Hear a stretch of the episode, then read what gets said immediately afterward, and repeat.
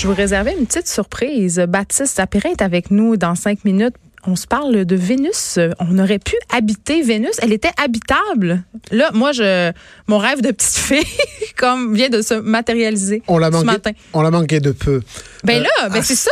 À 700 millions d'années près. Ah non. voilà, c'est ça. hein. Ouais. C'est un léger détail. C'est un, c'est un léger détail. Les premiers hominidés, pour, pour, pour, pour imaginer, là, les premiers hominidés qui sont détachés des grands singes, c'était à peu près il y a allez, 5, peut-être 8 millions d'années. OK. Fait, qu'on, fait que dans le fond, c'est pas vraiment vrai. On n'aurait pas pu vivre ça. C'est un, un titre clickbait. Disons que si le Vénus d'il y a 700 millions d'années était comme ça maintenant, ben peut-être que ce serait possible, il faudrait voir. Mais en tout cas, c'est ça, c'est ce qui était intéressant. Ouais. C'est ce qu'on a, c'est ce qu'on a appris. euh, alors, c'était- en septembre dernier. Geneviève, est-ce que tu as entendu parler de l'EPSC, Non, pas du tout. le European Planetary Science Congress Ah, J'ai pas suivi ça. Moi, je suivais Des- les Kardashians. Des tas de scientifiques qui se réunissent pour pour donner tous le- les résultats de leur Non, ça recherche sur les m'intéresse planètes. pas, moi, les scientifiques, comme la majorité des gens. euh, Mais là, mais oui, mais, mais, mais Juste même- Greta qui nous intéresse.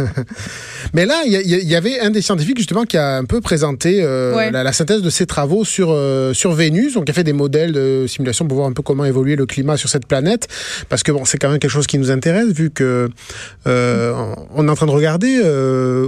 Où est-ce qu'il est-ce qu'il pourrait y avoir des planètes Puis ça, c'est habitables pas, puis c'est pas, est-ce que c'est dans cette optique totalement science-fictionnelle de déménager sur une autre planète parce que la nôtre est en train de se briser? Non, c'est pas c'est pas juste pour ça. C'est sûr que c'est quelque chose qu'on qu'on regarde, mais c'est aussi de, de regarder comment euh, où les où les planètes ont pu être habitables et dans quelles conditions elles étaient habitables. Ça permet aussi de mieux connaître notre propre planète, son fonctionnement, comment ça pourrait évoluer, euh, et donc euh, peut-être aussi comment réparer les dégâts quand on en fait. OK, et là, qu'est-ce qu'on apprend Et voilà? Est-ce que là, il y a de l'eau?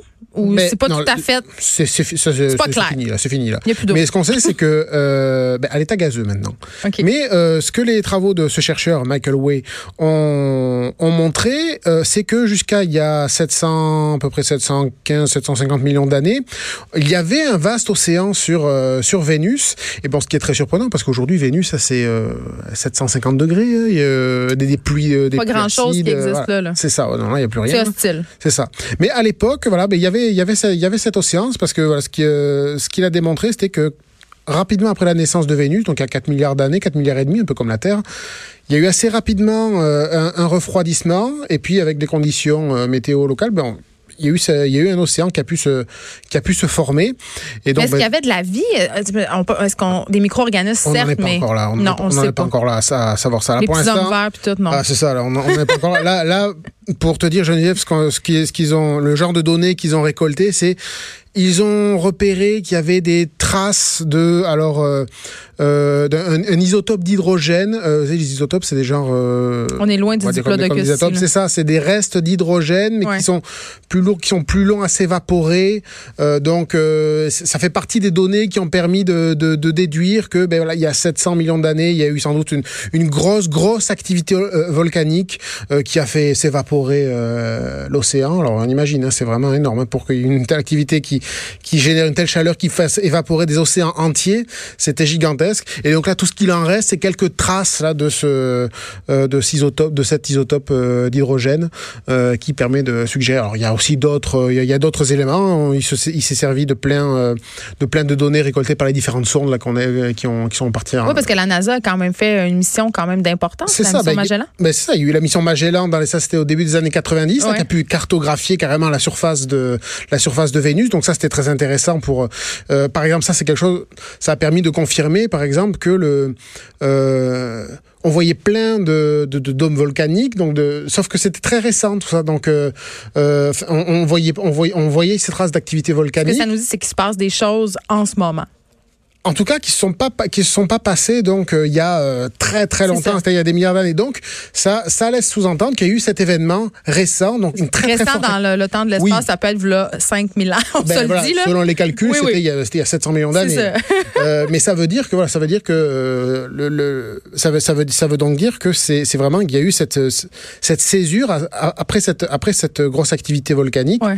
qu'il y a eu que, que Vénus a complètement changé et est devenu ben, l'enfer qu'on connaît aujourd'hui. Ça nous aide à nous expliquer des choses sur notre propre planète. C'est ça l'intérêt de ces recherches. comment ça peut évoluer. Voilà. Et donc, euh, voilà, donc ce qui, n'est pas habitable aujourd'hui sera peut-être habitable demain, inversement. Ça nous dit ce qui peut nous arriver si on n'arrête pas de se mettre du Sprinette dans la tête aussi. euh, oui, aussi. On peut voir ça sur la page dans cinq minutes. Je veux qu'on se parle parce que, avant de te laisser partir, du 11 novembre, parce Oui. qu'il y aura euh, ce qu'on aime beaucoup, une éclipse. Euh, alors c'est pas, non, c'est, c'est pas, C'est pas une éclipse. C'est pas une éclipse, c'est ce qu'on appelle un passage. Ah ben là. C'est euh, la planète Mercure en fait qui va passer entre nous et le Soleil. Bon, mais on va la voir passer, Alors, donc c'est un peu une éclipse. Voilà, là. ben Joue oui, avec, ben joue- tu joues avec les mots. Mais ça va être un tout petit grain. C'est pas, c'est pas comme une éclipse où le soleil est caché. Là. C'est pas aussi euh, spectaculaire. ah, c'est ça, c'est pas aussi spectaculaire, mais Est-ce quand que même. c'est le fun à observer avec les enfants? Ben oui, alors.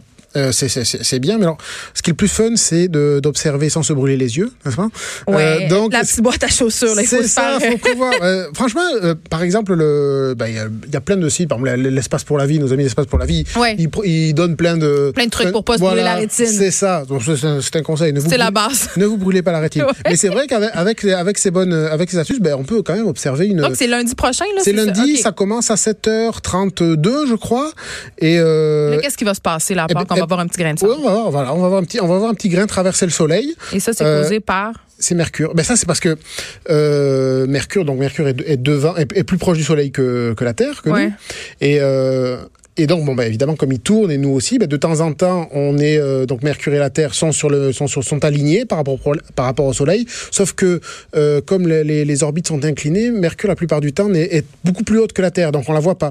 Mais là, et ça, ça arrive une fois tous les 13 ou enfin euh, tous les, enfin Moi, c'est- 12 c'est pas- 13 fois Les par siècle à peu astrologues en ce moment, il y a, des- y a une couple d'astrologues qui me suivent sur Instagram parce Mm. qu'on on reçoit des fois Ginette Blais, ils capotent en ce Ben oui, c'est rare, c'est historique. Oui.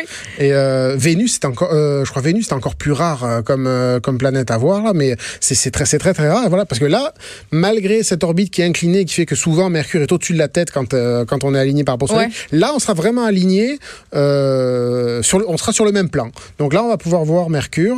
Euh, donc ça commence à 7h36 et ça finit. Donc Mercure aura fini de traverser 7h36 du matin, du matin. OK. Et, et, et Mercure aura fini de traverser le, le, le, le- le plan du Soleil à 13h02 à peu près. Ah non, ça sera sur les heures ouvrables de, de bureau. Ah ouais, Il va ça. falloir, mais on va pouvoir sortir dehors puis regarder ça. Une Oui, petite pause, ça va faire hein. du bien.